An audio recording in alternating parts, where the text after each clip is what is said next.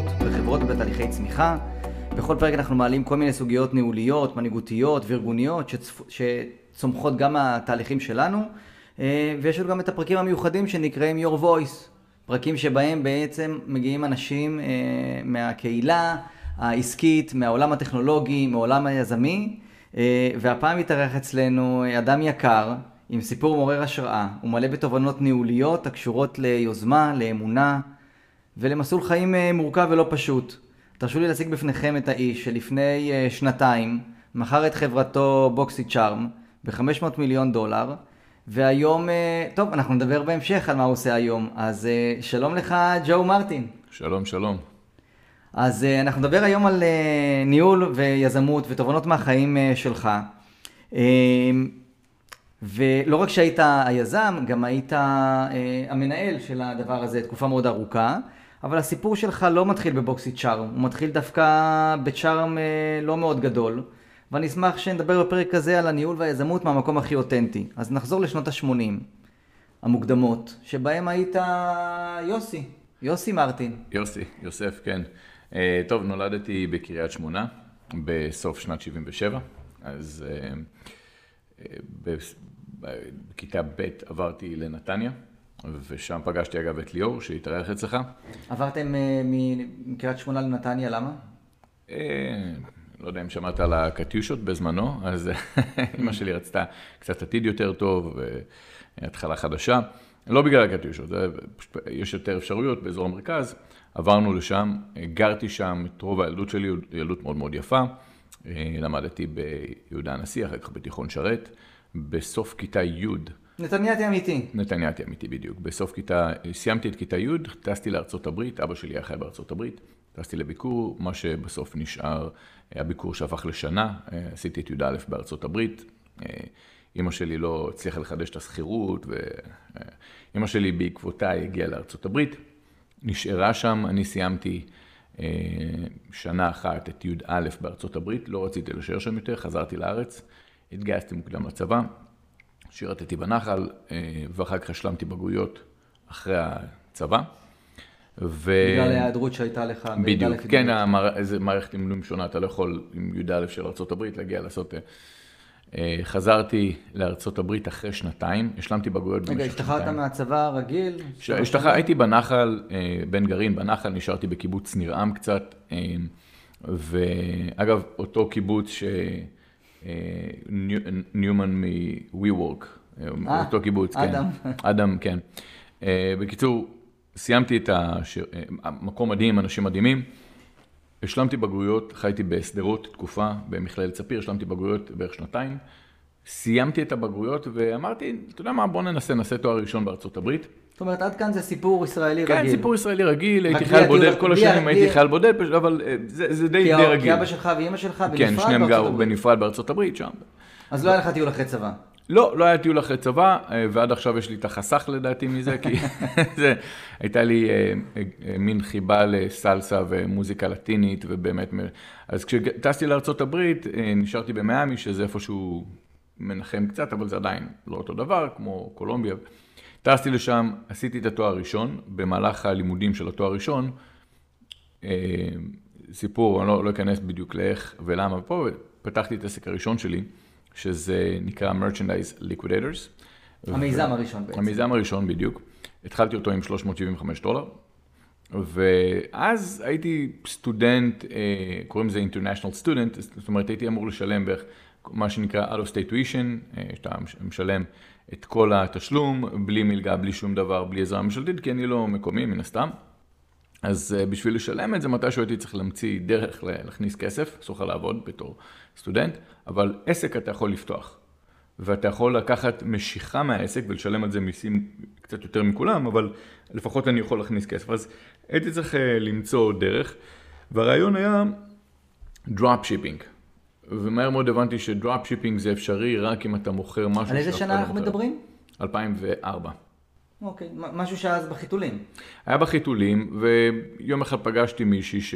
פגשתי מישהו שאמר לי משהו, ועוד... זה היה דברים שאנשים אומרים, פה, פה, פה, אתה הולך, אתה יושב, אתה ישן על זה, אתה חושב על זה, אתה מדמיין את עצמך, מוכר ועושה ים בכסף, וזה כל נכנס לך לראש, ואתה חושב על רעיונות, אבל כל פעם שאתה מחפש מקור לקנות משהו, שאתה יכול למכור אותו, אתה לא מוצא משהו שאתה יכול לקנות ולמכור באינטרנט, חשבתי שנוכל לעשות ארבטראז' באינטרנט, אתה לא מוצא שיש רווחים, אין ממש ארבטראז' כשאתה לוקח מוצר ספציפי, אם זה המיקרופון הזה, אתה מגלה שהמחיר של הסיטונאי הוא יותר יקר מהמחיר הכימונאי ב- באינטרנט. וזה היה עוד אז ב-אלפיים, אז אמרתי, אני יותר מדי נמוך בפוד צ'יין.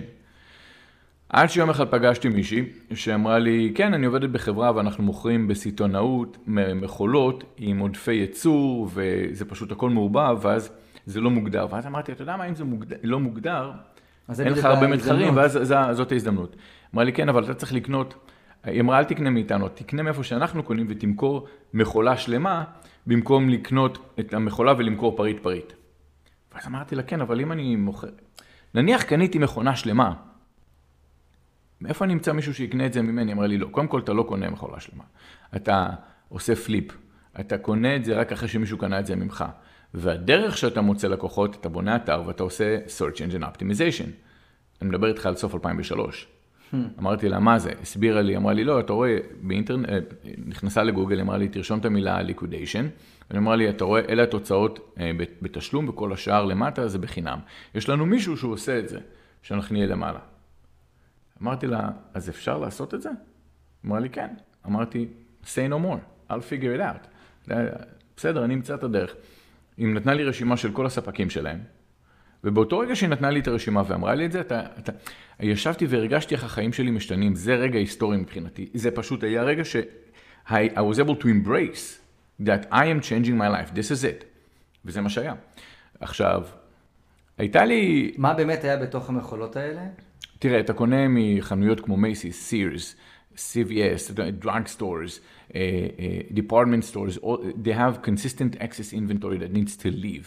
They call it reverse logistic. זאת אומרת, ה-logistic process הרגיל שנמצא זה, uh, יש לך את החברה שמייצרת על ידי המפעל מוצרים, זה הולך לג'אבר, ואחר כך זה הולך לחנויות, ומשם בחנויות מה שלא נמכר צריך לחזור בחזרה to the, through the supply chain back to a different store that sells closeouts like Marshalls, Ross and so on. אבל החלק הזה נקרא reverse logistic. הם מוציאים מהחנות, שמים את זה בחזרה אצל ג'ובר, שזה אני, ואני צריך לקחת את זה בחזרה ולמכור את זה לכימוני אחר.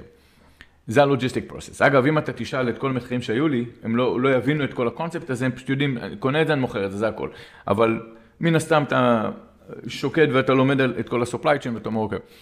אז מה שהיה, בהתחלה בניתי אתר, שמתי תמונה של warehouse גדול, ורשם, הייתי עובד מהבית, ורשמתי World Liquidation Company, we will liquidate all those department stores, but we're not allowed to mention them, because they don't want their name to affiliate with the salvage industry, ופה ושם נתתי תיאור טוב, והתחלתי ללמוד קידום אתרים. התקדמת ב- כן, במיקום. כן, ועם הזמן הפכתי להיות, אה, אה, מה שאבני היסוד שלי בתור יזם, זה כלים שמרשים לך לבוא ולהתקדם עם אה, the unfair advantage against the other competitors. אז אחד מהם זה היה קידום אתרים, ובכלל, לא just, it wasn't just S E O, it was S E M, search engine marketing, which is, is deeper than just search engine uh, optimization. ועם הזמן התוואי שטח השתנה, זה, זה עבר מסתם לינקים שמגיעים לך לאתר, מכל מיני אתרים קיקיוניים שאתה לוקח עד ל...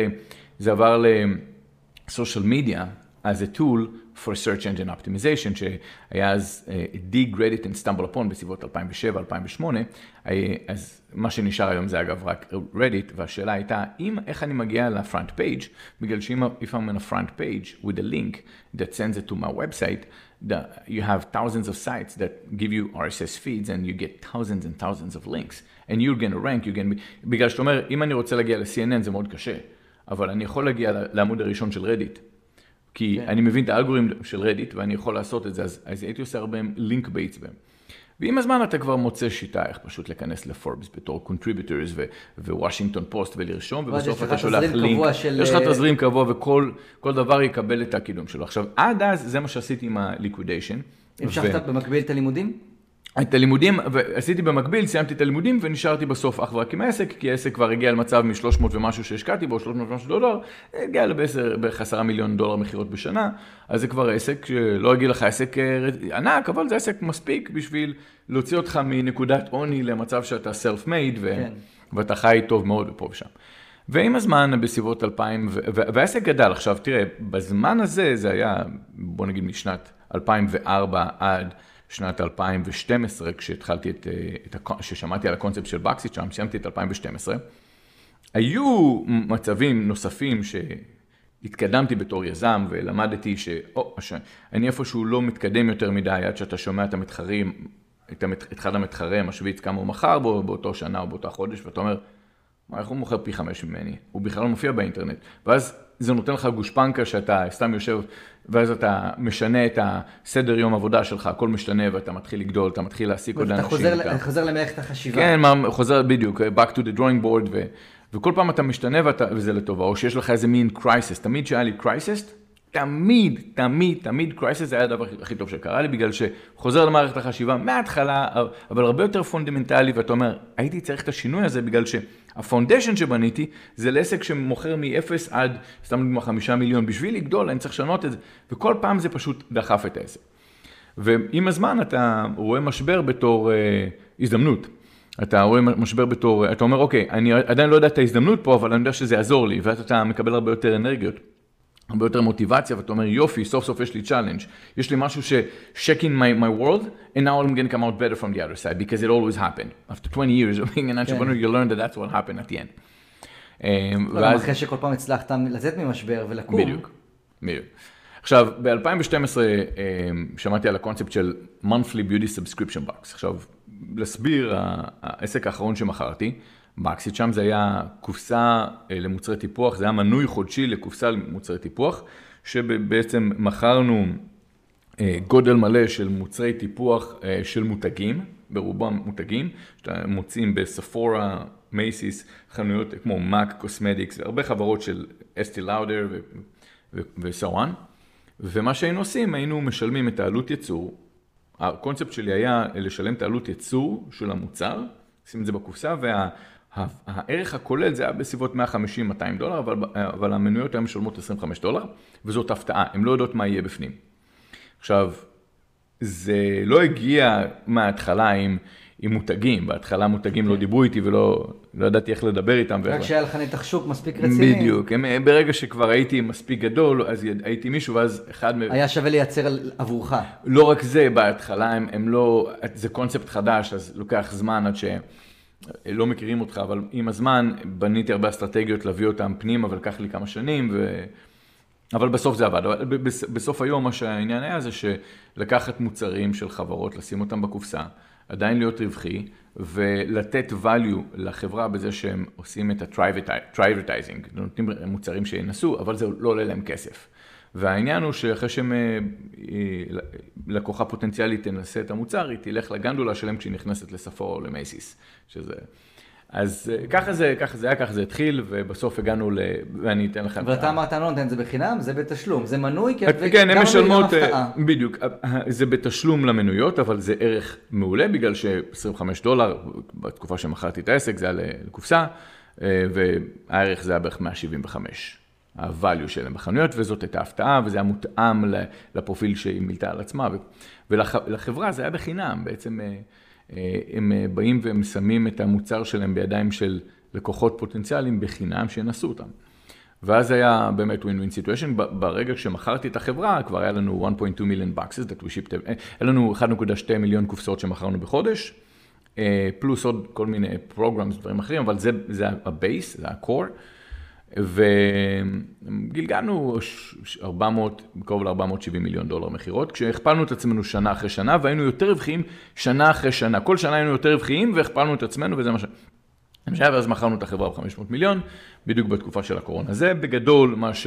מה שהיה איתי. אנחנו, אנחנו נחזור לדבר על החברה הזאת, כי יש בה כל מיני דברים מעניינים. השאלה, מה לקחת לפן הניהולי והיזמי מהחיים שלך כנער וכחייל? הרבה. אבל... זה עולם קשוח. תראה, כן, מן הסתם, יש אנשים שהם עושים את זה יותר טוב בלי הכשרה מההתחלה, ויש כאלה שצריכים, אבל, ויש כאלה שצריכים הכשרה אם לא, שלא ינסו, אבל, להיות, אבל בסוף היום כל אחד יכול להיות יותר טוב עם קצת הכשרה וניסיון מבחינת מנהל. אני אגיד לך משהו. אני שואל את עצמי את אותן שאלות שאתה תשאל אותי במהלך הרעיון. אני, אני שאל את עצמי איך הגעתי למצב הזה. הצ'אלנג' שלי בתור, בתור מנהל אה, הגיע כשהתחלתי לנהל בערך שלושים איש. כי החברה הייתה מאוד מאוד פלאט. אז העסק הראשון שהיה לי, זאת אומרת, אתה אומר, בקטע היזמי זה תכונות אישיות, אתה יודעת איך להתמודד עם זה. הגעתי, כן. הגעת, ונדבר על תכונות האלה בהמשך. בפן הניהולי, הרגשת את הנושא הניהולי, כשהיה לך כבר שלושים אנשים שצריך... פה, פה הרגשתי כבר חריקות, ו, ו, וידעתי שיש לי בעיה בגלל שהעסק היה מאוד מאוד ספציפי למה שאנחנו עושים. לא הייתה עוד חברה שעושה בדיוק מה שאנחנו עושים, ואז מי שעובד בזה, הייתי צריך ללמד אותו, והיה קשה להביא אנשים עם... עם ניסיון, בהתחלה לא הכירו אותנו, אתה לא יכול למצוא אנשים טובים, אתה לא יודע מה זה אנשים, אין לך פרספקטיבה למה זה מנהיג טוב, שיבוא יבוא, יבוא תחתיך, אתה צריך לעשות את הכל. אבל ידעתי דבר אחד, ידעתי שאני מנהל טוב, ידעתי שאני מנהיג את החברה טוב, כי, אבל ידעתי שיש לי בעיה, בגלל שעדיין לא היה לי ניסיון, uh, to scale the organization. It was a very flat organization, הייתה מאוד מאוד שטוחה, ועדיין לא ידעתי איך לעשות את זה tiered. זאת אומרת, ידעת שהקושי שהוא לא עכשיו, הוא יהיה, שאם אתה צריך לגדול מאוד מהר, אין לך את התשתית ה... בדיוק. החברה גדלה מאוד מהר ונשארנו על אותם שלושים עובדים. הייתה לנו בעיה שלא הצלחנו למצוא מנהלים טובים, ואחת הבעיות הייתה זה שתראה, יש דברים מסוימים שאתה... מנהל בתחומים מסוימים לפחות, אני לא יכול להגיד על כל תחום, אבל מהניסיון שלי זה שאם התחום הוא מאוד מאוד ספציפי, ואף אחד לא יודע איך לעשות את זה, חוץ מה, בוא נניח, חמש בחורות שעבדו אצלי, ואני פשוט לימדתי אותם, ולמדתי יחד איתם איך לעשות את הדברים הספציפיים. כל מישהי שאני אביא, שתנהל אותם, הייתה נכשלת, בגלל שהם לא קיבלו אותה. זאת הייתה מין פוליטיקה אכזרית. תחשוב על זה שזה רק אני ועוד בחורצ'יק אחד, ניהלנו איזה שלושים נשים. אם אני אספר לך את הדרמה שהייתה, בגלל, וזה לא שכולם, יש בחורה אחת או שתיים שענן כבד של דרמה ו... אז, אז היינו צריכים לבוא ולגשר בין כל זה, בין כל האסטרוג'ן של... זאת אומרת, אף אחד לא רצה שייכנס עוד מישהו בקשר של ביתכם לבינם. כן, אבל מצד שני, הן ילדות, אין להן ניסיון בניהול, הן לא יודעות לנהל, ואני יכול לקחת אחת מהן, אבל הן עדיין ילדותיות במידה מסוימת, הן רובם היו בנות עשרים ושתיים, ש... אני צריך מישהו עם ניסיון, שיש לה... שיוריד ממך. כן, שיוריד ממני נטל, אבל מה? הייתי צריך גם להסביר להם את העסק, וזה היה יותר ויותר מורכב. ואז uh, הגעתי למסקנה שאני לא יכול לקחת מנהלים מידל uh, מנג'מנט בתור השלב הראשון. מה שאני צריך בשביל... אתה לא יכול לקחת מנהלי דרג ביניים. כן, בדיוק. אתה צריך, you have to hire from the top. אני צריך לקחת rockstar שהוא יעשה את זה. מישהו שכבר ראה transformation של business on a high scale, not just one thing. I need a manager for marketing, I need a manager for logistics. No, I need a person that had a whole perspective of what the business is. רק ה-סי או או, מנהל תפעולי, או נשיא. סמנכ"ל, כן. זאת אומרת, אמרת, במקום לחפש את מה שאני צריך, שזה ראשי צוותים או מנהלי מחלקות, אם אני אלך לשם, אני אאבד את האנשים ולא אצליח, אני צריך לקחת מישהו בכיר מהם, שכבר יש לו ראייה מערכתית על כלל הארגון. כן, ואז זה מה ששינה את הכל. חיפשתי חברה שעושה מה שאני עושה, אבל אין, כי אנחנו פחות או יותר, זה אנחנו והמתחרים שלנו, הגענו לגודל מסוים, אז היינו על בערך מאתיים אלף מנויים, וזהו, זה היו שתי חברות שעושות את מה שאני עושה, שהגיעו לסקל כזה, ואתה לא תיקח מהם, זה, זה בלתי אפשרי. אז אתה אומר, אוקיי, אז מה אני בעצם עושה? אני מוכר מוצר, שצריך לארגן אותו תוך איזה שבוע בתוך ה-fulfillment center, שזה מאוד מאוד challenging, כל ה-logistic part, and then there's a technology part, and then there's a big marketing component, and it's, it's an e-com company that ships products. So אני, אז אני הייתי צריך לקחת מישהו מה-e-commerce, שמבין את הלוגיסטיק, מבין את האופרציה, מבין את הכל. במקרה, ואנחנו בפלורידה, אנחנו לא היינו בסן פרנסיסקו, אנחנו לא היינו במקום שאז, לפני קוביד, היו טלנטס ולא היה. אבל במקרה, במזל, יש חברה שנקראת צ'וי. צ'וי זו חברה שמתחרה באמזון בפט פוד, בכלבים וחתולים, והם גדלו יפה והם מכרו את החברה, היה להם מחזור מחירות של שני מיליארד דולר, והם ממש מטר מה... עשרים דקות נסיעה או שלושים דקות נסיעה מאיפה שהמשרד שלנו היה. ובדרך כלל אחרי שהם עושים אקסיט, זה הזמן ללכת אחרי ה... כן. אז לקחתי ריקרוטר ומצאנו...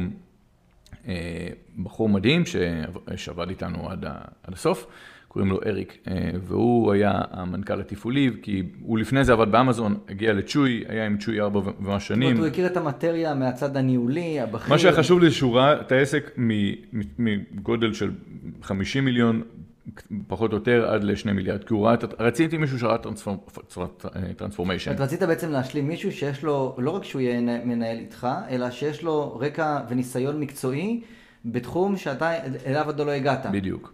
זאת אומרת, היית מוכן, וזה לא החלטה ניהולית, זו החלטה יזמית, היית מוכן לוותר על להיות האוטוריטה של הידע, למרות שהבאת את העסק לאן שהוא הבאת, ולהביא גורם מקצועי שיש לו את השלב הבא בסקייל שעוד לך אין. אני צריך להסביר לך את זה בצורה קצת שונה, שתבין, כי זה נכון, אבל לא בדיוק ככה. אתה צריך לחשוב על זה ככה, כשאתה המנכ"ל, אתה נהג הקטר. אתה צריך שמישהו יבנה את הפסי רכבת מספיק מהר, כדי שאתה תוכל לנסוע עם הקטר הכי מהר שאתה יכול לנסוע. מדליק, אהבתי. אוקיי, והג'וב שלו, אתה תבנה לי את הפסי רכבת. והוא עשה עבודה לא נורמלית. כי הוא כבר ראה את זה, הוא הגיע מ-מאה מיליון והגיע איתם ל-שני מיליארד. אז הוא ראה את השינוי. הוא אפשר לקטר להמשיך. כן, אז הוא ראה מאתיים עובדים עד לאלפי עובדים, והוא ראה איך זה, הוא עבר את זה. גם לא היה יותר קל להכניס ראשי צוותים או ראשי מחלקות. הרבה יותר מהר. ומה שגם גיליתי זה שאיפשהו, היות והוא היה גבר, והוא לא היה צריך להתרכז בדברים הספציפיים, כי הוא היה מעל המנג'ר של המנג'ר של המנג'ר, אז אף אחד לא ציפה ממנו, ובנוסף לזה, אין מה לעשות, יש אנשים שהם פשוט טובים במה שהם עושים. כשאתה יזם, אתה קולט דברים מהר. אתה לומד דברים מהר. אתה לומד, אתה מסתכל על כמה דברים, אתה קולט אותם, אתה מבין את הפרוסס שלהם, אתה מבין למה ומה התוצאות שלהם, וזה טקטיקה בשביל, אבל זאת האסטרטגיה שהם עושים. אתה קולט דברים שאחרים לא קולטים, ובגלל זה אנשים הולכים אחריך באש ובמים, כי הם יודעים שאתה תמיד לוקח החלטות נכונות. וזה מגדיר יזמים מצליחים מלא מצליחים. אתה תמיד לוקח החלטות נכונות. אבל איך אתה מוצא עוד אחד כזה, ואיך אתה יודע שהוא טוב? אז זה עניין של מזל. ובמזל הוא, הוא פשוט בחור מבריק, הוא קלט טיק טק מה, מה, מה הרעיון של כולם, והם ראו שהוא חכם, ו, וזה עובד, אין מה לעשות. הוא היה יותר מנהל או יותר יזם? הוא היה יותר מנהל, אבל מנהל שמבין יזמות ויכול, הוא, הוא, הוא, הוא משלים את היזם. הוא תיתן לי עכשיו לבוא ולנהל לך, אתה תיתן לי את הוויז'ן שלך, אני ארוץ עם זה, אני אבנה לך את כל, את כל התשתית. הוא שיודע לקחת מס... את הרעיון ולהוריד אותו לתוכנית עבודה. בדיוק. בדיוק, והיינו יושבים על זה עכשיו, מה שהיה טוב זה שהיינו יושבים על זה כל, כל שבוע, ואמרנו, אוקיי, מה שחסר לנו זה, בוא נניח, הצוות הזה הוא כבר מתחיל להיות יותר מדי רחב, צריך לפצל אותם, צריך עוד מנהל שעושה את זה, ונשים אחר כך דירקטור מעליהם, כרגע הוא אמר לי, אני אנהל אותם, אבל אחר כך נשים דירקטור. בנינו באמת, די מהר הגענו אחר כך ל-מאה ומשהו איש, מ-אלפיים שמונה עשרה, ינואר אלפיים שמונה עשרה עד סוף אלפיים שמונה עשרה הגענו בערך מ-שלושים ל-מאה איש, אוקיי? ואז מסוף... זה נשמע כאילו הקמתם פורום ניהולי של שלושה אנשים שהוא חשב איך להמשיך לעשות את העבודה והוא היה גורם המבצע אבל החשיבה הייתה משותפת. כל הזמן זה היה משותף, כן? כל דבר, כל דרך. תשמע, גם הייתי מאוד מאוד fascinated בגלל שנהניתי מהבנייה. פעם ראשונה אני בונה אורג צ'ארט בצורה מקצועית. אז מן הסתם זה... רק מזה נהנית או שנהנית מזה שהיה לך עוד אנשים שאתה יכול לחשוב איתם ולא... מהכל, גם וגם. כי תראה... אני יכול להגיד לך שהיו לנו הרבה מאוד שיחות, והרבה מאוד מהידע שלו הגיע בגלל שהוא הגיע לצ'וי, והוא ראה את הפרוסס, והוא ראה את הניסוי וטעייה, כישלונות, למה זה קרה, הבנה, ואז אתה, אתה לוקח את זה, ואתה מפנים את זה, אתה יושב... תראה, באופן כללי... לא, אני אגיד לך למה אני שואל את זה, כי הרבה מאוד מהיזמים שאותם אנחנו מלווים, יזמים ומנכ"לים, מרגישים הרבה פעמים לבד. והלבד הזה הוא קשה, עם כל האנרגיה, עם הכל... עדיין, אתה עדיין תרגיש איפשהו לבד, כי יש דברים שאתה צריך גם למדר. אתה לא יכול להגיד כל דבר לכל בן אדם. אז לי היו משקיעים שהגיעו בסביבות אלפיים חמש עשרה, אז הייתי, הם היו הגושפנקה שלי, ומנכלים אחרים שמריצים חברות לפחות בגודל שלי או יותר, כי הם ראו דברים שאני כבר ראיתי, ואז יש לך את ה... אתה מבין? אז, אז זה חשוב מאוד. תראה, אתה, אתה צריך להבין, כשליאור בא לבקר אותי במיימי. ליאור זה ליאור כיסוס, ליאור כיסוס שהיה אצלנו באחד הפרקים הקודמים, אגוריתמאי בסמסונג. עכשיו, הוא מבריק. הבחנו אותו בתור מחונן. קפץ כיתה, עשה את הכל. הכל הלך טוב, אוקיי? אמרתי לו, תגיע. גם עכשיו, חבר ואח. הוא חבר מכיתה ב', הוא אח, כן? עכשיו, הכוונה היא, בתור, בתור מהנדס, מה שהוא אומר לי, תראה, הוא בא לבקר אותי, כי רציתי, יש לנו פרויקט שאנחנו עושים ביחד. היה לי רעיון, אמרתי לו, אני רוצה לדבר איתך על זה, דיברנו על זה. הוא התחיל לתת לי חוות דעת מקצועית בתור מהנדס, ואז אמרתי לו, בוא נעשה את זה ביחד.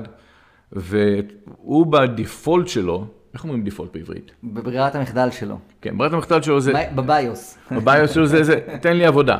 אוקיי, ולהיות יזם, אצלי זה הדיפולט. אני לא חושב על עבודה, אני חושב לבנות דברים, לייצר דברים. אז אמרתי לו, אני צריך לשנות את הדעה שלך, בוא למייאמי. עכשיו, הוא בא למייאמי, ומה שעשינו במייאמי, אמרתי לו, בוא תכיר חברים, אני רוצה לבנות את המוצר הזה, ויש לי חברים שכבר עושים את זה. ישבנו איתם, והם הסבירו איך הם עושים את זה, נתנו לנו מידע, ואיך זה עובד, נתנו לך, ממש הרימו את ההוד של הקר, ו...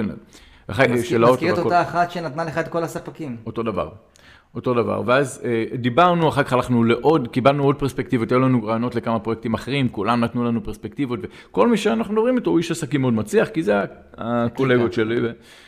והוא אמר לי, תקשיב, זה שינה לי את החיים, בגלל שאני אף פעם לא ראיתי דבר כזה. תראה, בארץ, כל המהנדסים הכי טובים נמצאים, אתה הולך לבר, כולם מהנדסים, מהנדסים, מהנדסים, אף אחד לא מדבר על יזמות בצורה הזאת. זה לא ממש קיים. לפחות לא בקליקה שלו, כי הוא מהנדס, ויש לו את הבועה שלו. ואצלי, הבועה שלי זה כולם יזמים, אין לנו את המהנדסים הבכירים. אז פה אתה הולך ואתה... פה אתה, כן, אתה נוסע ברכבת, אתה יושב בכיסא, יש איזה עשרים אחוז סיכוי שזה יהיה איזה מהנדס שבדיוק בתחום שאתה מחפש. שם אתה תחפש את האנשים, ואתה מנשק הרבה צפרדיים עד שאתה מוצא מישהו טוב. אז... זה, זה מה ש... מה עושים כש... ואני חושב שכאן השאלות הולכות יותר לכיוון של היזמות מאשר לניהול. מה עושים כשהסביבה לא מאמינה ולא תומכת? זה יכול להיות קולגות, זה יכול להיות משקיעים, זה יכול להיות uh, עובדים. את כולם אנחנו הרי רוצים לרתום. השאלה שלי תמיד הייתה, כמה קל זה לנסות את זה, קודם כל. בוא, בוא, בוא ננסה. אני לא, אני אף פעם לא חיפשתי מודלים ושאנשים יגידו לי יותר מדי מה הם חושבים או מה הם לא חושבים. תמיד חיפשתי סאבסטנס מאחורי זה. לא פחות חוות דעת שהאינטואיציה שלי אומרת כן או לא, זה יותר, תבין משהו, נכנסתי לתחום, אז למשל חיפשתי להיכנס לתחום הקפה, אחרי שמחרתי כל מיני דברים. אמרתי, נעשה קפה, כי אני טוב במרקטינג, אני יכול לבנות, אצלי זה היה מאוד, לבנות את הקול פקטור מאחורי החברה, וזה עבד מאוד יפה, ואמרתי, קפה, בוא נראה, נעשה משהו, זה מין רעיון שהיה לי. דיברתי על זה עם חברים שלי שהשקיעו בחברות קפה, והם אמרו לי, תשמע, הנה הבעיה בקפה. אתה יכול לעשות את זה, ככה וככה, אבל נגיד לך את ה-pros and the cons, ואז לזה אני אוהב להקשיב. זו השאלה איך אתה שואל אנשים. נימוקים. ומה אתה, לא, תגיד, אתה חושב זה טוב כי אתה מחפש פידבק חיובי. אם אתה מחפש שיגיד לך, כל הכבוד, אתה חכם, זה, זה מאוד לא פרודוקטיבי בשבילך. אתה צריך להגיד, יש לך ניסיון בזה? בתור לקוח, אוקיי, אתה, אתה שותה קפה, אוקיי? תגיד לי, מה היית חושב אם זה היה ככה? אז אתה צריך לדעת איזה שאלות לשאול. והשאלות שאתה תשאל, הם, הם, יהיו, הם צריכות להיות עם סאבסטנס, צריך שיהיה לך יותר אה, עיקר ולא תפל. אבל הרבה פעמים, גם, גם שסיפרת שהייתם שלושה בעצם אנשים שניהלו את החברה, מי ששם את הפסים, אה, אתה בקטר, הנהג קטר, אה, איך משכנעים? כי אני מניח שהיו פעמים שאתה חשבת אחרת מהם. איך משכנעים? הרי בסוף אה, יש הרבה תחושת בטן ביזמות, יש הרבה מוכנות... יש, יש ויש לי הרבה ערכה לתחושת בטן, אני יכול אה, לפרק את זה לגורמים, אבל אה, בסוף היום... אני, אני אגיד לך... איך ש... שכנעת אותם? בדבר, משהו שאתה חשבת שהוא נכון והם חשבו שהוא לא נכון. אני לא חושב שאיפשהו הייתה לי בעיה לשכנע, כי כשהם הגיעו למשהו שעובד כל הזמן, העניין של בוקסיצ'ארם זה היה מאוד מאוד מעניין.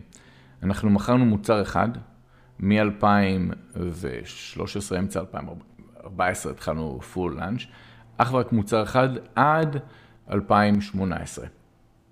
וכשבאתי עם המוצר נוסף, לא, סליחה, הייתה לנו מין קופסת, one time מכרנו עוד איזה קופסה בצד, וזה הייתה הצלחה שלא חשבנו עליה, חשבנו על חמשת אלפים קופסאות, נצטרך לו, איזה מאה אלף איש ניסו לקנות את זה, זה, זה היה. ואז הבנו שיש יש הרבה יותר פוטנציאל, אבל עדיין ניסינו לתפוס supply and demand, כי זה היה מין, הייתה לנו רשימת המתנה, שהתחלנו את אלפיים שמונה עשרה, ש... חלק מהסאבסקרייבר זה צריכות לחכות ארבעה חודשים. אז באמת לא עשינו יותר מדי, עשינו את אותו דבר, וזה פשוט גדל, גדל, גדל. כל השינויים היו, זה פשוט הכנסנו עוד מותגים גדולים, ואיך איך למשוך את המותגים הגדולים מעולה. אלינו ופה ושם, אז הכל עבד. אז איך אתה משכנע? יפה, עכשיו כשהגיע משהו חדש, אני אגיד לך את האמת, אני לא חיפשתי יותר מדי, כשאני רוצה לעשות לנץ' חדש, שיגידו לי אני צודק או לא. כי אמרתי אני יכול לנסות ואם זה לא עובד אני, אני יכול לקשל מהר. אז, וגם הייתה לי, הייתה לי תחושת בטן שאני תמיד סומך עליה ואנשים סמכו עליי שאני סומך עליה פה ושם. הדבר הכי שאני הייתי עושה כשהייתי שואל שאלות והיה קצת יותר קריטי, זה אני הייתי צריך לשכנע את עצמי, לא שאחרים, אני צריך לשכנע אחרים. אף פעם לא ניסיתי לשכנע אחרים, רציתי לדעת אם אני צודק. ידעת לשכנע. כן, אז אני אתן לך דוגמה. ב-אלפיים תשע עשרה הייתי צריך לשנות את המחיר. ידעתי שאני, בשביל לשאר רווחי בחברה, שהחברה תשאר רווחית ותיתן מוצר טוב, אני צריך להעלות את המחיר מ-עשרים ואחת ל-עשרים וחמש. הבעיה הייתה שאנחנו בדיוק התחלנו את הפרוסס של המחירה של החברה. והשותפים שלי פחדו מאוד, כי השותפים זו חברת השקעות שקוראים להם קרפ איילי, ואנשים מדהימים. אז בעל חברת ההשקעות, שבאמת הוא בעל הכסף, זה אלן קארפ, והיו איתו שני חבר'ה מבריקים, וויל מוני והנק ספרינג. הם ישבו איתי, וויל מוני הוא היה הג'וניור פרסן, והוא היה מאוד מאוד, הוא לא רצה שנשנה את המחיר. הוא אמר, אנחנו צריכים לדעת בוודאות שזה לא יהרוס לנו את... ואמרתי, עכשיו, מה שקרה זה שהבנתי שהוא... כי עכשיו תראה, מה, מה שקורה כש, כשאתה מריץ עסק עם בן אדם כמוני שהוא כל כך focus on the results and not on the process, אתה מבין שאנשים מפחדים משינוי. והם רוצים אה, לדעת בוודאות. וכשאתה מריץ עסק שאף אחד לא עשה את מה שאתה עושה לפני, אתה יודע שאתה לא יכול לרוץ, אתה לא יכול למשוך, לתת מודל. בגלל שהדאטה לא קיים. אין לך, אין לך את ה... דאטה. אתה לא יכולת להציג נתונים שיצדיקו את הוודאות. אין לך נתונים שאתה יכול uh, to process the, the information. נכון. אתה לא יכול לאבד נתונים, כי אין לך נתונים באמת. אז אתה יכול לקחת סתם נתונים אקראיים שהם לא קשורים לזה, ואין את תשובה, שאלות, וסתם בזבזנו את הזמן. אז לא הייתי מנסה אפילו לחפש מודלים ודברים כאלה. ו, ופשוט מה שאמרת לו, תראה, אנחנו uh, לא נותנים את המוצרים, אנחנו לא גדלים באותה, באותה צורה כמו שגדלנו אז, הרווחיות שלנו יורדת, אנחנו חייבים לשנות את המחיר, וגם אם זה אומר שנאבד כמות מסוימת מה, מהלקוחות, ש, שיהיה, אבל אחר כך הם יאהבו את הקופסה, כי הקופסה תשתנה, יהיו לי מוצרים יותר טובים. עכשיו, אין לי דרך להוכיח את זה, חוץ מזה שאני יודע שאם אני אשאר בתוואי הנוכחי, החברה לא תוכל למכר. ואז אלן קארפ הגיע, אני זוכר שזה היה די... די memorable, זה משהו שאני זוכר, הוא הגיע, הוא הגיע קצת באיחור, כי זה הייתה פגישה, הייתה לנו פגישה בורד מינינג, והיינו אגב מאוד מאוד casual בבורד מינינג, לא היינו, יאי, ניי, לא היה את כל הדברים, זה היה פשוט, מה אתם חושבים, כן, לא, תמיד מה שאמרתי בסוף הם אמרו, טוב, אנחנו נעשה מה שאתה אומר. הם היו, כן, הם אמרו, תשמע, עד עכשיו כל מה שעשית עבד, אני חייבים לעשות. אתה... אז בקיצור, הוא הגיע, הוא נכנס, ואז אני זוכר שפעם ראשונה שהיה לי ממש ויכוח עם וויל, ו- ואני אוהב ויכוחים כאלה, כי זה על, ה- על העיקר ולא על התפל. אין לך, זה לא ויכוח על האישיות שלך, וויל, יאללה, אתה זה וזה, תשתוק. לא, זה היה על העיקר, וזה בסדר, ואני אני אהבתי את זה, גם אם מרימים את הכל, הכל בסדר. עכשיו, ישבתי, היה שם את, ה- את אריק, המנהל תפעולי, היה שם, הם היו, כולם היו בשקט, רק הוא ואני הולכים אחד. עכשיו, בדיעבד הם היו אומרים לי, אבל מה אתה מדבר עם הג'וניור הזה? כן, כי הג'וניור הזה... הוא בא עם סאבסטנס, הוא, הוא מדבר עם תוכן, הוא לא מדבר עם משהו, אז אני, אני רוצה את זה, אני צריך את זה. הוא שיקף משהו שאולי ידעת אצלך בתת מודע. אני צריך שמישהו ייתן לי גושפנקה, אני לא רוצה עכשיו שיגיד לי שאני, זה, אני יודע שאני... זאת אומרת, הוא עזר לך לשכנע את עצמך. כן, כן, בדיוק, זה עזר לי מאוד. אז, ואני גם, אני תמיד נתתי הרבה כבוד לדעה שלו, כי הוא אף פעם לא היה בא ואומר משהו שהוא לא חשב עליו ב... עמוקות. בקיצור, אלן נכנס, ואז אלן אמר את זה די פשוט, הוא אמר, תקשיבו, שלושה חודשים האחרונים לא גדלנו, או ארבעה חודשים האחרונים לא גדלנו, הרווחים ירדו לאפס, אנחנו רק break even, אנחנו חייבים להעלות את המחיר בגלל שאם לא, גם ככה אפשר למכור את החברה, אז מה זה משנה, גם אם נפסיד, פשוט אמר את זה בצורה כל כך ברורה, וכל מה שהייתי צריך שאלה, אני הייתי על, אמר בסדר, ואז הלכנו ושינינו את הכל, אז מבחינת מה שאנשים אומרים לי, לא אותי אישית, זה לא עניין אם הם היו בעד או נגד, בגלל... למה שהם אומרים, מה התוכן? אני רציתי את התוכן מאחורי זה, אבל למה? תסביר לי, אה, עשית את זה כבר, עשית את בדיוק את הדבר הזה, וזה לא הלך לך. אוקיי, עכשיו יש לי שאלות, איך עשית את זה? אז הייתי נובר בזה, הייתי רוצה להבין למה. אם לא היה לזה סאבסטנס, אז שתבין, יש לי תחושה, אינטואיציה פה ושם, אבל אם אתה בן אדם שלא מתעסק בתחום, האינטואיציה שלך לא תהיה מפותחת ספציפית לתחום הזה, אז זה פחות מעניין אותי. זה ה... ככה אני מתמודד, ככה התמודדתי עם זה. האם יש החלטה, אני אשאל את השאלה הזאת פעמיים, פעם החלטה ניהולית ופעם על החלטה יזמית, כי אני חושב שיש הבדלים, האם יש, או מהי ההחלטה הניהולית המשמעותית שאתה זוכר שקיבלת? החלטה ניהולית משמעותית שקיבלתי... או עשייה ניהולית משמעותית. עשייה הכי משמעותית שעשיתי זה בוודאות ב-אלפיים וחמש עשרה, כשהגעתי בערך למצב, כמו שאמרתי, היו לי שלושים עובדים, והרגשתי שאני כמו... כמו תרנגול בלי ראש, רץ ומנסה לתפוס כל פרויקט שהם עושים, וזה כן, זה לא, והייתי צריך לכוון אותם בעצמי. תחשוב, יש לך איזה שלושים ג'טסקיז, ואתה צריך ככה לקפוץ מאחד לשני, תוך כדי להזיז להם שלא יתעקו בדברים כאלה. ושאלתי, איך אני יכול, למה, למה זה קורה? בחברות גדולות זה לא עובד ככה, למה? ואומרים לך, תשמע, חברות גדולות, הם נכנסים בקירות, הם עושים שטויות, כן, אני מבין, אבל אני לא יכול לגדול ככה, אני, אני רוצה, אני כבר רוצה לחזור לארץ, אני לא יכול לעשות את זה, זה קשה לי. אז uh, הגיעה מישהי שהיא uh, נתנה לי הסבר, אמרה לי, תקשיב, אתה צריך לבוא ולדעת מה המטרה של העסק, ומה האסטרטגיות העיקריות להגיע לשם, תרשום את זה כמו executive summary, שמישהו מגיע תוך ככה, כמה שניות הוא מבין מה, על מה העסק הוא it's all about, ואחר כך אתה מפרט בפירוט על כל דבר. אז אתה רוצה להסביר לפרטים, תפריט. אבל בגדול, מי שמגיע, מסתכל על זה בשנייה אחת והוא מבין. אז הוא אומר, אוקיי, מה המטרה של העסק? ואחר כך, couple big pillars, מטרות עיקריות, אסטרטגיות עיקריות. אז קודם כל, הייתי צריך לשאול את עצמי, מה ההבדל בין אסטרטגיה לטקטיקה? עכשיו, אף פעם לא שאלתי את עצמי את השאלה הזאת. אז אתה הולך לגוגל, אתה רושם את זה, ורושם לך בגוגל בפשטות. אסטרטגיה זה המחנה המשותף של, של, של כמה טקטיקות. אוקיי. אחר כך נשאלת השאלה, אם אני עושה פה, זה טקטיק, הרעיון הזה זה טקטיקה, it's a tactic or it's a strategy, ולוקח הזמן. וכמובן, השאלה הגדולה ביותר, מה המטרה שלי בכל העסק הזה? אוקיי, אני יודע שאני רוצה למכור את העסק ולעשות הרבה כסף, אוקיי, אבל זה הסוף. מה המטרה של העסק? בשביל להגיע לזה צריך להיות מטרה. מה המטרה של העסק? ואתה חושב על זה שכל מה שאתה עושה בסוף היום, נגמר ב, מתחיל ונגמר בזה שתשאר רווחי, אבל זאת המטרה המרכזית הייתה לגדול במספר מנויים. כי זה המנוע שלי, המנויים בסוף אני אוכל לעשות להם אפסל, אני יכול, אבל כרגע כמה שיותר מנויים. כל עוד אני רווחי, כמה שיותר מנויים. אז רשמתי, אוקיי, המטרה, to grow. ואז הייתי צריך לחשוב על strategies. עכשיו, ברגע שהיו לי את ה-strategies, רשמתי ארבעה strategies. זה היה best product in a box, best experience for the consumer, best experience for the brand, best experience for the influencers. אוקיי? אני יכול להיכנס לזה אחר כך, ואני יכול, יכלתי, ורשמתי דפים, דפים, כן, על כל אחד רשמתי דפים, מה זה אומר ופה ושם, אבל בגדול, content is king, זאת אומרת, content in the box, customer experience, brand experience, influencers experience.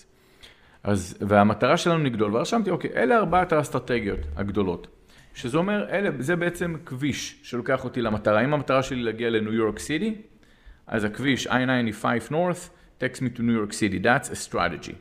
The bridges, the bridges, the pavers to build the bridge, those are all the tactics. How do I know if that tactics is part of this strategy? Very, very simple.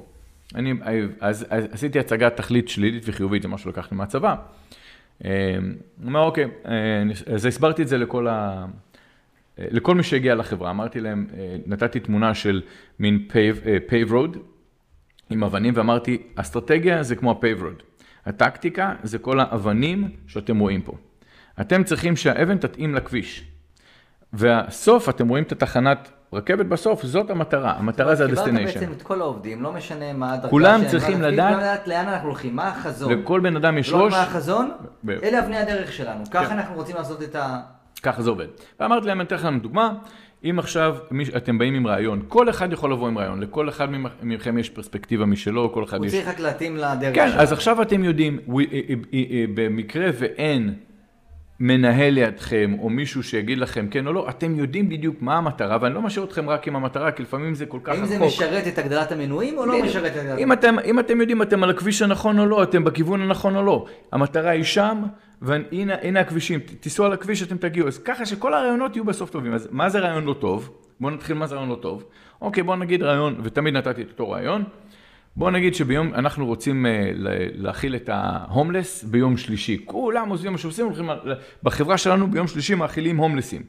יפה, בואו נשאל, האם זה עוזר לי לשפר את המוצרים בקופסה? לא. האם זה עוזר לי לתת uh, customer service better? No. אם זה עוזר לי uh, ל- לעשות מרקטינג לחברה, uh, לחברות שעובדות איתנו, לתת להם experience יותר טוב? לא. האם זה עוזר לי עם היחסים עם המעצבות דעה, עם האושיות? לא. אוקיי, אז זה לא עוזר לי לגדול. זאת אומרת, אם זה לא אחת מהמטרות האלה, זה בכביש שהולך לכיוון אחר. זה לא, זה לא עוזר לחברה לגדול, לא עושים את זה. אתם יכולים לעשות את זה ב, ביום הפרטי, אבל אנחנו את זה לא עושים. למה? כי זה לא משרת אותנו, אנחנו לא נגיע. ואז כשאנחנו יודעים מה טוב, מה לא טוב, כל פעם, ועם השנים היית רואה מנהלת יושבת, ואמרתי לכל מנהל, כי אתה חייב לדריך מנהלים להיות מנהיגים. והייתי אומר להם, תקשיבו, יש לכם עכשיו ארבע חמש מוחות שאתם מנהלים, המטרה שלכם זה לא להגיד מה אתם חושבים, כי ברגע שאתם אומרים מה אתם חושבים, כולם יהיו מייסמנים ויגידו לכם כן, כן, כן, כן, כן. מנהל טוב זה מנהל שמוציא את הרעיונות מהאנשים שלו. שהוא מקשיב. ומקשיב. ואתם צריכים לחפש את האנשים השקטים שלא אומרים כלום, כי יש אנשים אינטרוברט שאתם מפסידים, אז, אז אתם צריכים להוציא את זה מהם. אבל מה, אתם רוצים להכווין אותם, אז עכשיו אתם יושבים, אתם אומרים, הנה הרעיון, ואנחנו נשאל אתכם, as a pillars, it's service.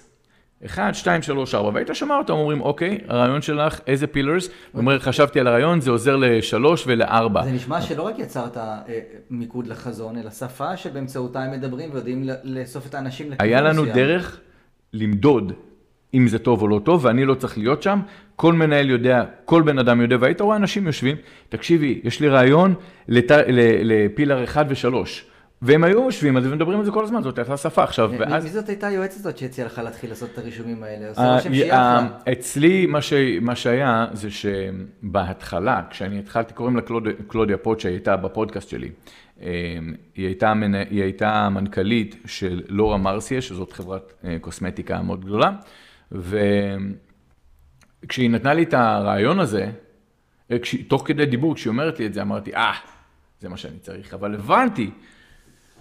שהבעיה האמיתית שהייתה לי בחברה, ואני מבטיח לך שזה קורה בכל חברה, כי אני מכרתי יותר, שתי חברות, ואני יכול להגיד לך שראיתי מה קורה. בשני המקרים, מי שקנו אותי, הם היו uh, private equity people שבנו חברות והכל, ולוקחים את הפרוססים שלהם בתור בנקאים, ומעבירים אותם לחברה. ומה שאתה שם לב זה שכשאתה עושה פרוסס כזה, הבעיה של... למה רובם לא עושים את זה? כשאתה בא ואתה אומר, מה המטרה של העסק באמת? מטרה, מילה אחת. כשאתה הולך לצהל, אתה שואל, מה המטרה של צהל? נצח. יפה. אחריה. לנצח במלחמה, נכון? כששאלו אותנו, אף אחד לא ידע לענות את זה, כששאלו אותנו בתירונות, מה המטרה? אף אחד לא ידע לענות, אבל... אז אתה מבין למה הנשק הכי בלי נותנים לך, כי אתה טוב שאומרים למלחמה, אתה מבין, יש מטרה אחת לנצח במלחמה. המטרה הייתה כל כך פשוטה, בגלל שזה פשוט, כל אחד יזכור את זה. זה לא נכנס מאוזן, יוצא מאוזן שנייה. וידע לפעול על פי זה. אתה יכול לפעול, אתה לא צריך עכשיו שיסבירו לך יותר מדי, אתה מבין, אוקיי? ואז אתה לוקח הרבה יותר החלטות נכונות ולא נכונות, ואז יש לך כמות כל כך גדולה של מפקדים, אה, כולם מבינים מה, למה אנחנו עושים את זה. אם אתה לא עושה את זה בעסק שלך, אז כל אחד הולך כיוון אחר. אם אתה לא שם, אז אתה, אתה מוצא את עצמך כמו פרופר, רץ מכיוון כיוון. האם יש החלטות? ולמה לא עושים את זה, אגב? זה בגלל שהפרוסס, לבוא ולשאול את השאלה הכי בסיסית. מה באמת אני עושה פה? למה אני עושה את זה? בגלל שזה לא בא לך בשלף, אתה מרגיש, you feel like a fool, and it's your business. So to protect yourself. אתה לא שואל את השאלה. אתה לא רוצה לשאול את השאלה הזאת.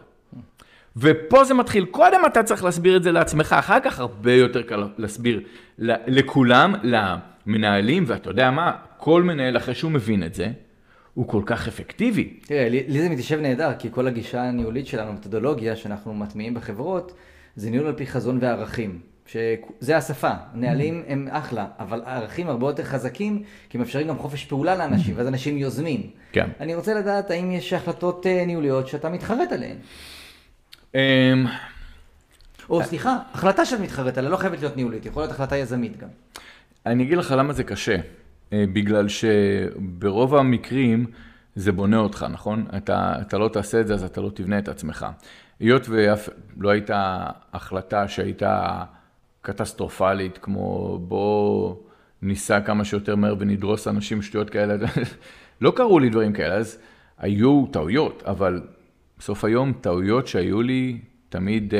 טובות להמשך. אתה לא יכול ללמוד רק מהצלחות, אתה חייב את ה... כן, זה, זה, זה מין חיסון, חיסוני ילדות. בוא נגיד ככה, הדברים הכי טובים שקראו לי, קראו לי בהתחלה, וזה הטעויות שלי.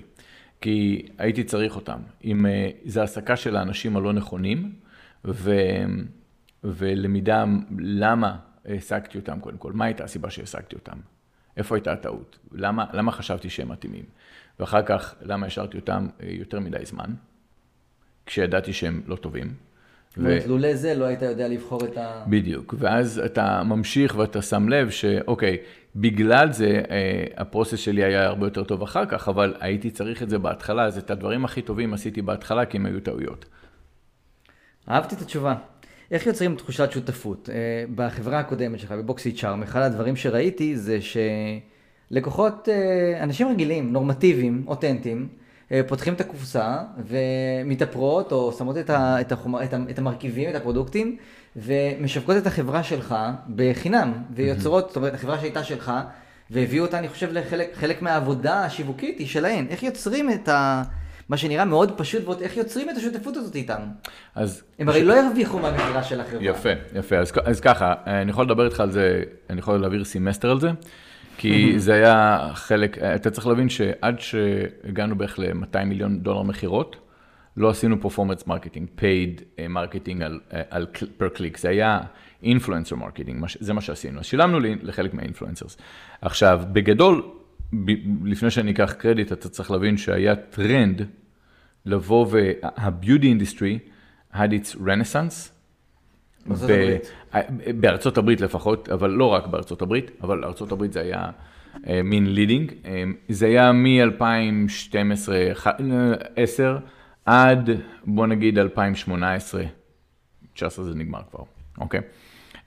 אז זה היה הרנסנס של זה, זאת אומרת, הקטגוריה עצמה הייתה טרנדינג בסושיאל מדיה פלטפורמס. זאת אומרת, זה התאים ל... זה היה טרנדינג, זאת אומרת, אם בחורה הייתה עושה טרנספורמיישן וידאו, היא הייתה עושה אנבקסינג עד שנים מסוימות, אנבקסינג זה הפך להיות פחות פופולרי ב-אלפיים שש עשרה כבר, אבל מי שהיה פופולרי, שזה אנחנו ועוד חברה, שקנתה אותי בסוף, נשארנו פופולרים כל האחרים, אם הייתה קופסה חדשה כבר הפסיקו להסתכל עליהם, אבל עד אז כל קופסה חדשה, אנשים רצו לראות מה יש, ובחורות ידעו שאם הם יעשו את זה, אז יהיו להם יותר מ-views, וכי זה טרנדינג. אז קודם כל, לפני שאני לוקח קרדיט. זאת אומרת, זה שירת אותם בזה שיש יותר אנשים שנחשפים אליהם. בדיוק. אז אני ראיתי שזה טרנד, זה, זה גל, בוא, בוא נקפוץ על הגל הזה, ובלי קשר אני יכול לעשות את המוצר יותר טוב.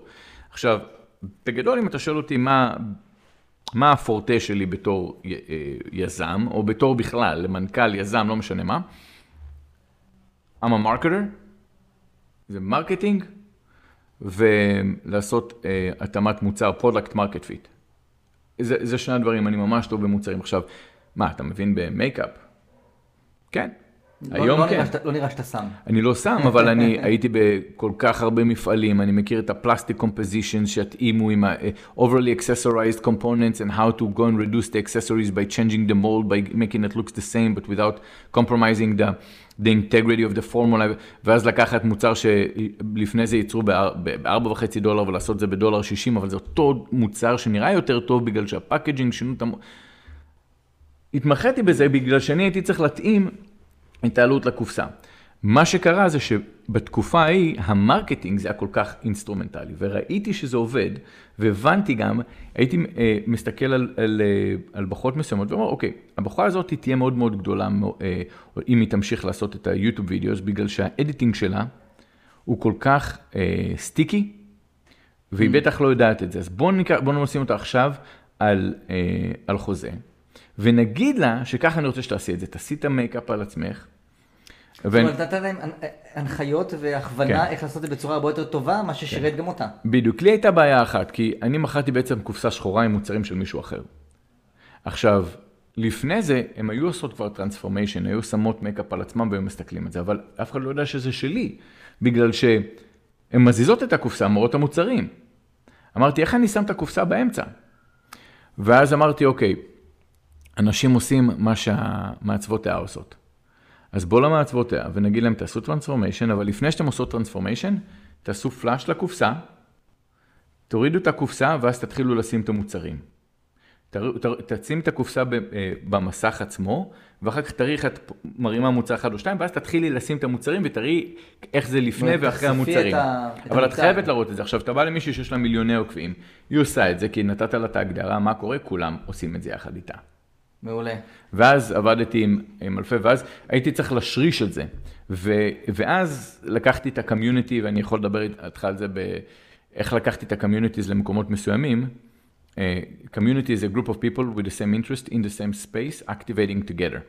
אז בזמנו פייסבוק גרופס זה היה מאוד מאוד פופולרי, והצטרפתי לפייסבוק גרופס, הם מאוד התלהבו שאני שם, והייתי דואג שהם ייכנסו ממקום למקום, והייתי אומר למחר אני אתן לכם פיד. בעצם קהל שלם שיכולת... היו כמה מאות אלפים בכל מיני גרופס שונים, שפשוט מחכות שלוש פעם בחודש הייתי נכנס, אומר להם, אתם רוצים שאני אגיד לכם מה יהיה מחר בקופסה, לפני כולם, כן, אוקיי, תבואו מחר, איפשהו... אז יצרת בילדאפ לכל השוק. יצרתי בילדאפ, והייתי אומר להם, נגיד, מחר בשעה שלוש, איפשהו אני, אני אפרסם, איפה זה.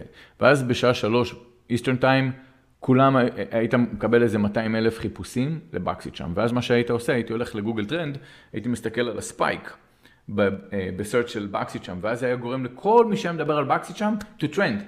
בגלל שהם רואים שיש חיפושים לבוקסיצ'ארם, משהו קורה עם בוקסיצ'ארם. הייתי עושה את זה שלוש פעמים בחודש. אז יצרת את ה... יצרתי את זה, כי הייתי צריך לאסוף את כולם במקום אחד, ואז להגיד להם להסתער, וככה זה היה קורה. ואז הם היו רוצות לדעת מה הולך להיות כל שבת, ואז הייתה הסתערות והייתה התלהבות. מדליק. ואז מה שקורה, ברגע שאתה טרנד, זה כמו העשירים, נהיים יותר עשירים, מזין את עצמו, כן, כי אה, אם אני מדבר על בוקסיצ'ארם ואני אעשה את זה, ואני אראה את הקופסה, אני אהיה טרנדינג, אז בואו נעשה יותר בוקסיצ'ארם, כי האלגוריתם ידע לקרוא גם תמונות. אז הם היו, עושים, הם היו שמים את בוקסיצ'ארם למעלה, אחר כך בגלל שהם ידעו שהם יהיו טרנד בגלל זה. ואז בניתי את זה, זה כך לי שנים, אבל זה בגדול מה שעשינו. אם אני מחזיר אותך לניהול, ונניח שלא היית רוצה למכור את החברה, האם אתה רואה אותך מכניס לא סי או או, אלא מנכ"ל, סי אי או? לא לעסק הזה, לא לעסק הזה, בגלל שזה עסק מאוד מאוד דינמי, עם כישורים מאוד ספציפיים. אפשר לעשות את זה, אני פשוט לא הייתי רגוע. אני אשאל את זה אחרת. האם אתה חושב שיזם, יזמים שמנהלים, יש להם יתרון בשלב הראשוני של הקמת החברה וההנאה, אבל בסוף צריך מנכ"ל שיודע לשמר את זה? כן ולא, תראה, אם אתה מסתכל עכשיו על טסלה בלי אילן מאסק, זה לא סטארט-אפ, אבל אם אילן מאסק יצא, טסלה לא תהיה טסלה. במידה שונה. השאלה אם הוא באמת מנכ"ל של החברה. בגדול אתה מבין את הכוונה שלי, כי יש מרק זקנברג עדיין מריץ את פייסבוק, זה כך שזה, קודם כל אפשר את שניהם, אוקיי? לא, אנחנו רואים שמייקרוסופט ממשיכה להקות גלים, להיות טוב. יפה, מצד שני, מצד שני אתה רואה את מייקרוסופט, דוגמה טובה מאוד. אני יכול לתת לך דוגמה. אגב, גם אפל, אני חושב שסטיב ג'ובס היה אחלה יזם, אבל טים קוק הוא מנהל. במאה אחוז אני מסכים איתך. השאלה בגדול, כמה שנים אחרי טים קוק, האם הם ימצאו עוד מישהו, ולפעמים mm. אין מה לעשות, לקחו, אתה לקחת בן אדם אחד שעבד איתו כל השנים, ו... כן. אתה מבין, אבל, אבל באופן כללי, אני, אני יכול להגיד לך שהתשובה היא כן, אפשר להביא מנכ"ל, שיעשה את זה טוב מאוד, ואני יכול לתת לך עוד הרבה מקרים אחרים, אם, אם זה רשת מסעדות למשל, אוקיי? דבר שכבר מישהו עשה, מישהו ניהל, מישהו ראה את זה. אם זה עסק שאף אחד אף פעם לא זה, ניהל. אם זה ראשוני זה יותר מורכב. זה הרבה זה... יותר מורכב. לא להגיד לך שאי אפשר לעשות את זה, אבל זה הרבה יותר קשה.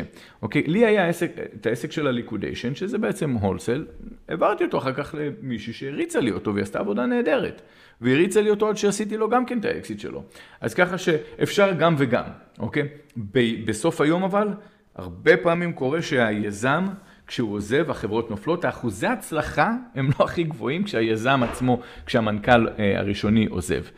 מהרבה הרבה הרבה סיבות, הרבה פעמים לא מוצאים את הבן אדם הנכון, המנכ"ל עזב, ואז יש כבר חור גדול שאף אחד לא רוצה לנקות אותו, אבל בגדול שניהם אפשריים.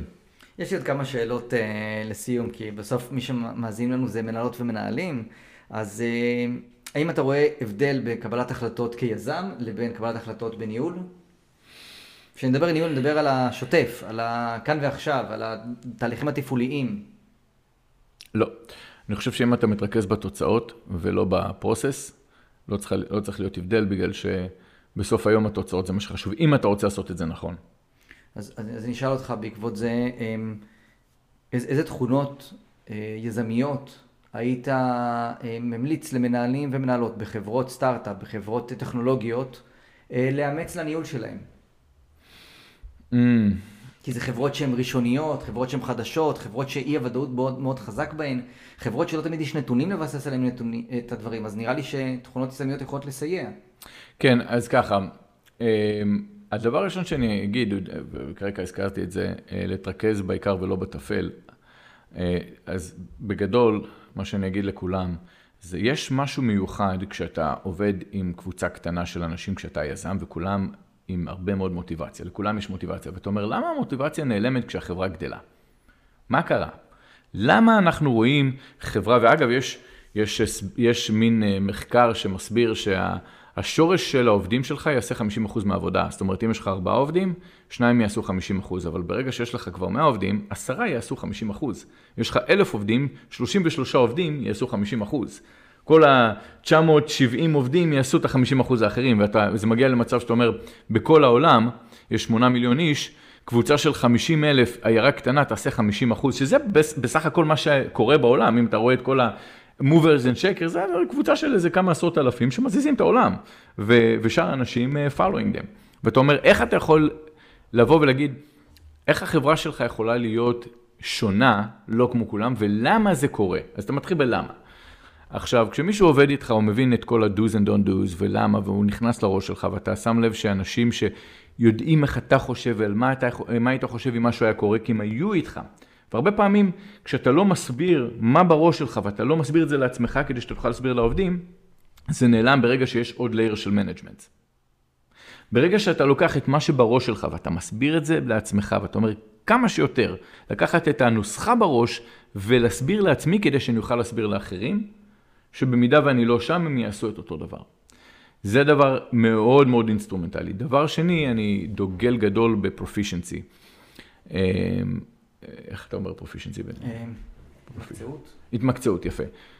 איפשהו, אם אתה עושה, אם אתה לא פרופישנט, במיוחד בתור... או התמחות אולי. כן, התמקצעות, אני חושב שזה נכון. אם אני עכשיו... מנהל צוות של עובדים, ואני פשוט לא מבין, אני פשוט מנהל, אבל אין לי מושג מה טוב, מה לא טוב. אז אתה תרוץ אחרי מודלים. תן, תעשה לי מודל האם זה עובד או לא עובד, כי הם יבינו שמתישהו שאתה לא יודע, ואז אתה גם לא החלטי. זאת אומרת, אתה רוצה אנשים שמפשילים שרבולים? לא בהכרח מפשילים שרבולים, אבל מישהו שבא מהתחום. זאת אומרת, אם אתה לוקח, אם אתה תיקח אותי עכשיו לנהל צוות של מהנדסים, ואין לי, סתם דוגמה, על תחום שבחיים לא ניהלתי לפני, אני לא יודע שום דבר על זה. ואומרים, תשמע, יש לנו שתי אפשרויות, או ללכת ב-C++ או ב... מה אתה חושב? מה אתה רוצה שנעשה? אין לך דעה הבאה. מה אני אגיד לך? אתה מבין? אז מתישהו הם יבינו שאני לא יודע, ולא משנה כמה אני אהיה קריזמטי, זה, אתה תראה את הסדק. אחד, ב... אחד הדברים שאהבתי קודם שאמרת עוד לפני שהתחלנו להקליט, שדיברת על הזיגזג. Mm-hmm. ש... ואני חושב שזו תכונה יזמית שכן נכון שתדבר עליה כאן לאמץ. כן. כן, זיגזג, אז, אז הכוונה היא שכשעסק קטן הוא זז הרבה יותר זיגזג, ו... כי הוא, הוא מתרכזים בדברים, שקודם כל, בוא נתחיל, למה יש הרבה זיגזג בעסק קטן? בגלל שבהתחלה כשאתה עושה משהו, לא ניסית שום דבר עדיין, אז תחשוב על זה שאתה, you start growing in an exploratory manner, אוקיי? אז אתה גדל באופן אקספלורטורי, אתה בודק כל מיני איפה, איפה הבאונדריז שלך. ואז אתה, אתה בודק דברים בלי כיוון מוגדר, אתה בודק מלא מלא דברים. ואחר כך אתה מתחיל למצוא, אה, אני יודע, אה, שמתי לב מה הגבולות גזרה, בוא נלך לשם, ואז אתה בונה אסטרטגיות ואתה ממשיך משם הלאה. אז בהתחלה זה קורה הרבה יותר, ומה שקורה בהתחלה, יש, יש עניין שאנשים לא אוהבים שינוי. אז אם אתה בא לעובדים שלך ואתה אומר, תקשיבו, אה, תעשו את העבודה, אה, לא, לא, לא, ת, ת, תעצרו מה שאתם עושים, כי אתה שם לב שזה לא יעבוד, אז אתה עוצר אותם באמצע, ואתה עושה להם את זה עוד פעם, ועוד פעם, ועוד פעם. וזה מאוד שוחק אותם. זה שוחק אותם, כי מן הסתם אנשים רוצים לראות את המוצר הסופי, ואז הם אומרים, הוא לא יודע מה הוא רוצה מעצמו ופה ושם. אם אתה בא ואתה מסביר להם, תקשיבו, בעסק הזה אנחנו הולכים לנסות דברים שאף אחד לא עשה, אבל זה אומר שאנחנו מתרכזים בתוצאות ולא בעשייה. נותנים כבוד לעשייה, נותנים כבוד לפרוסס, אבל אנחנו מתרכזים ב-results. זה אומר שאתם תראו אותי הרבה פעמים בא ואומר לכם לעשות משהו, אבל בדקה האחרונה אנחנו נשנה את זה, כי אני אבין שזה לא יעבוד, ויותר גרוע מלהפסיק משהו בסוף, שכמעט עשינו לו לנץ' לפרודקט, זה להוציא את המוצר שאין לו התאמה למרקט. זה הרבה יותר גרוע. יש דברים שלא צריך לשפר אותם, ובכלל לא צריך לבנות אותם, אבל אנחנו לא יודעים עד שלא נתחיל להיכנס לזה. ונתתי להם... אתה מראש אומר, לאנשים בסטארט-אפ, אנחנו נזוז לכל מיני כיוונים, אנחנו נשקיע הרבה מאוד בכיוונים, יש כיוונים שאנחנו נבטל, וזה לא אומר שהעבודה לא מוערכת, זה פשוט לא מה שיהפוך להיות המוצר שלנו. בדיוק, ואתה משריש להם את זה, ואתה אומר להם את זה, ואתה אומר, זה יקרה. אני לא יודע כמה פעם זה יקרה, והכוונה שלא יקרה, אבל אנחנו בסוף נהיה יותר ויותר טובים, כי כמה שאנחנו נבדוק את הבאונדריז שלנו, אנחנו נהיה בסוף יותר טובים, אבל מי שלא נכשל, לא ניסה מספיק חזק. אז בואו נעשה את זה ביחד, ואל ת... ואז אתה רואה את ההבדלים. אני עכשיו ראיתי את זה אצלי, כי בהתחלה לא הייתי חושב להגיד להם את זה, והיו כאלה שהתעצבנו, כי הם היו מאוד process-oriented, והם לא אהבו שינויים, והם הם, הם לא אהבו את זה. ובסוף הם עוזבים, אבל אתה בסוף אומר, אוקיי, החבר'ה החדשים שבאים, אתה נותן להם אוריינטציה יותר טובה, ואז הם מבינים את זה, ואז הם גם אומרים לך, תשמע, לא כדאי לנו לעשות את זה. למה? תגיד לי למה. הם אומרים שאתה מקשיב להם.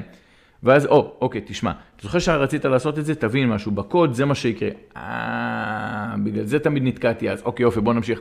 ואז הם כולם מרגישים שהם חלק מהעשייה. הם לא הולכים בעיניים עצומות בלי לדעת. למה? הם חלק מהעשייה, אתה נותן להם גבולות גזרה, זאת המטרה, כך מגיעים, כמו שאמרתי לך, יש מצב שנעשה זיגזג, ואז אנשים לא מקבלים את זה בתור שינוי, כי זה הסטטוס קוו שלהם, הם מבינים את זה. זיגזג זה חשוב בגלל שאתה לא רוצה ללכת דרך קירות, אתה רוצה, אתה רוצה את המנוברס, אתה רוצה כן. להיות, אתה מבין, אג'ל, בהמשך אתה תמצא, אתה תצא... אגב, מה... זה, זה נשמע שהזיגזג לאט לאט מצטמצם, מצטמצם בהחלט, כן. ומגיע למצב מדויק. בדיוק. וזה אגב, זה אמור לצמצם, וכשהחברה יותר ויותר גדולה, מן הסתם זיגזג זה קצת יותר קשה, אבל אז אתה כבר יצאת, מה, מה, אתה כבר מצאת כיוון מוגדר איך ללכת ישר, ואתה יכול לזוז עדיין זיגזג יותר, אתה עדיין יכול לעשות זיגזג, אבל אתה לא צריך לעשות זה הרבה, ואז זה... איזה עצה, תיתן רוב החברות הטכנולוגיות בישראל, הסטארט-אפים, הם פונות השוק האמריקאי, והוא שוק שונה מהשוק הישראלי. אז כמי שכבר הצליח לעשות כמה אקזיטים בארצות הברית, מה היית, מה היית מציע להם לגבי התרבות האמריקאית? הדבר הראשון שאני אגיד לך בתרבות הישראלית, זה שזה לא... ואני הייתי אומר את זה ל... לחבר'ה אמריקאים, כשהייתי מביא חבר'ה ישראלים לדבר איתם, הייתי אומר להם מראש, תקשיבו, ואני לקחתי את זה, אגב, מישהו אחר זה לא ממני, אז לא תיתן לי קרדיט, הליין שלא שלי, הייתי אומר להם, תקשיבו, בישראל זה לא מנומס לא לקטוע אותך. אז קודם כל, אמריקאים יקשיבו עד הסוף, ברוב המקרים, ישראלים באמצע יקטעו אותך וידברו איתך על זה, ואגב, אני אוהב את זה יותר, בגלל שזה מראה יותר אמוציונליות, וזה הכל על תוכן. אז...